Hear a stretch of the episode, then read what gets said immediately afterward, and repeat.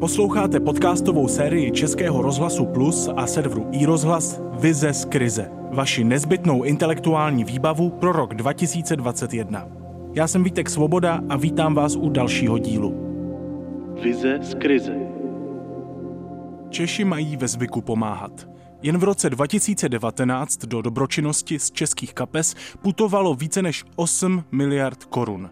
Podle dostupných dat přispívají charitě dvě třetiny českých občanů. Jak to ovlivní COVID? Vypadá to, že pozitivně. Vlna solidarity se dá kromě unavených prstů z šití roušek a úspěšných kampaní na podporu lékařů doložit i čísly.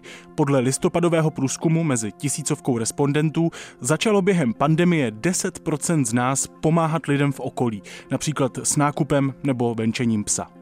Sounáležitost je už roky součástí života brněnské farářky církve Československé husické Sandry Silné. Kromě pravidelných kázání pořádá sousedské snídaně a branče a ze zahrady farní udělala zahradu komunitní. Kde je Sandra silná, nejsou sousedé cizí lidé. To přináší i do svého zamyšlení v našem podcastu. Co se můžeme naučit o pospolitosti z podivného roku 2020? Poslechněte si její vizi.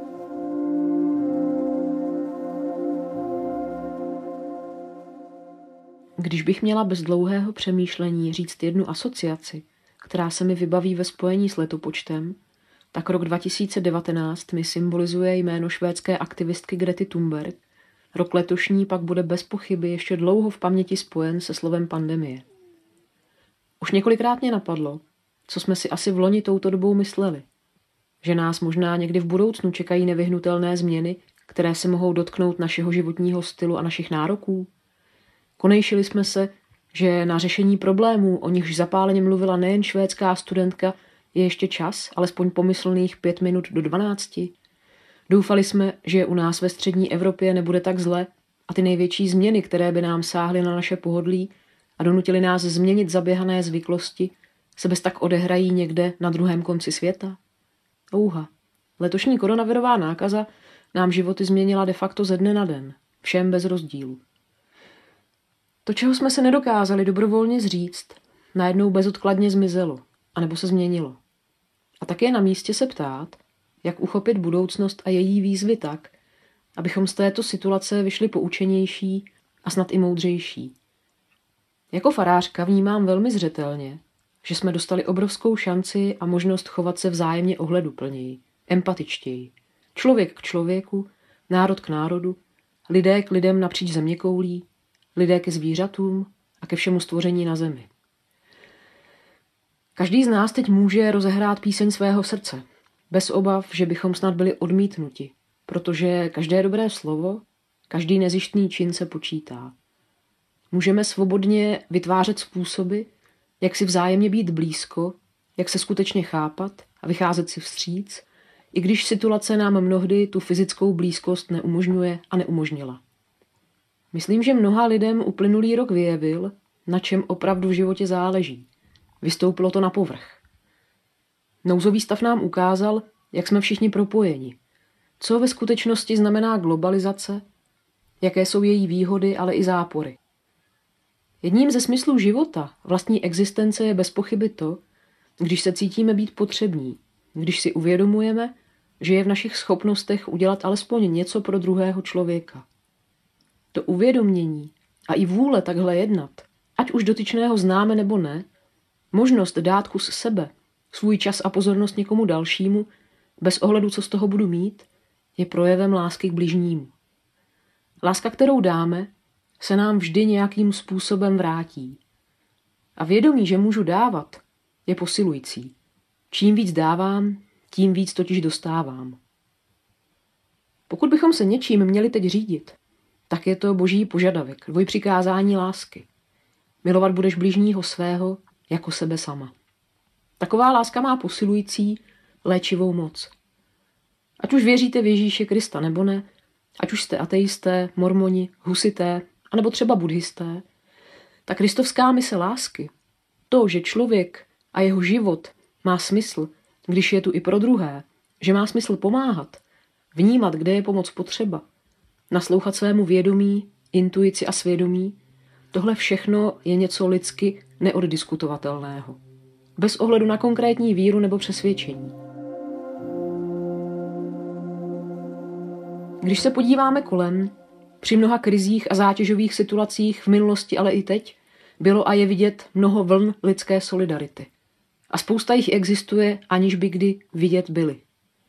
Ať už to bylo třeba jarní šití roušek, nebo stálá podpora zdravotníků kávou a obědy zdarma od některých kaváren a restaurací, předvánoční akce jako krabice odbot nebo Ježíškova vnoučata, nocleženky, kreativita je mocná a mnoho dalších, lokálních, sousedských a společenských pomocných rukou, to vědomí sounáležitosti, že jsme v tom všichni společně, vědomí, ve kterém kolektivní strach a bolest přetváříme každý z nás ve vnitřní sílu a konkrétní činy navenek. Tohle vše v sobě skrývá obrovskou moudrost, ale také sílu. Kdybychom totiž jenom složili ruce do klína, propadli beznaději, strachu anebo zlobě, tak by se lidské společenství časem zhroutilo. Kde se v nás bere ta vůle? Ochota přetvářet bolest, beznaděj, strach v něco, co nás pro budoucnost činí možná silnějšími, co posiluje naši víru, naší mysl, prohlubuje lidskost a dává nám růst. Jako žena zakotvená ve víře a hledící k Bohu, přisuzuju tuhle touhu po světle, po překonávání stínů a tmy tomu, že je v nás hluboce zakořeněna jednak boží láska, boží dobrotivý otisk a touha po lásce, po naději, po dobru. A druhá i tomu, že náš lidský svět není uzavřený jen sám pro sebe a do sebe, ale že zde byli, jsou a jistě i budou lidé, kteří se svým morálním příkladem, svou autentickou lidskostí stávají ve své době světlem druhým a inspirací. Být světlem, být inspirací, tohle se nestane tak, že si to usmyslíme. K tomu jsme nějakým způsobem otevřeni a také vedeni. Odpovědnou svobodou srdce a mysli, touhou po poznání, ale i schopností nechat vstoupit Boha, nechat vstoupit lásku do našeho světa, života a osudu. Odpuste mi, že mluvím jako farářka, ale ono je to vlastně prosté. Tady a teď umět prožít znovu a znovu ten fakt, že tu nejsem sám či sama a že se nemusím příliš bát a už vůbec ve strachu zůstat, protože život má mocnou sílu a ta se nám mnohdy ukáže překvapivými cestami.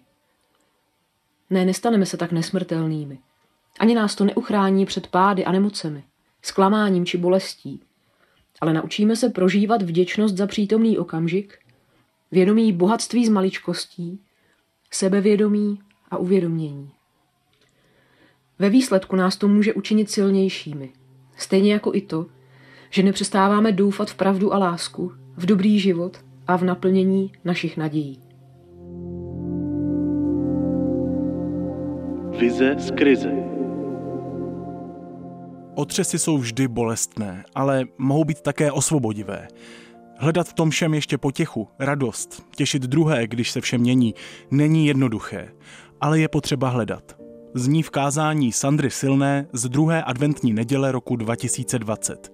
Roku, který nám podle farářky ukázal, jak rychle můžeme všechno ztratit, abychom nalezli hodnotu, bez které nejde žít. Totiž, že jsme tu jeden pro druhého. A to je dobrá výbava do všech dalších let. Ať už jste, jak silná říká, ateisté, mormoni, husité nebo třeba buddhisté. Vize z krize. 21 osobností a jejich inspirativní myšlenky pro blízkou budoucnost. Poslouchejte ve vysílání Českého rozhlasu Plus, na serveru iRozhlas, na webu můjrozhlas.cz a ve vašich oblíbených podcastových aplikacích. Poslouchali jste podcast Vize z krize. V příští epizodě přednese svoje zamyšlení o budoucnosti českého školství podnikatel a majitel základní školy a gymnázia Pork Martin Roman. Naslyšenou. Vítek Svoboda.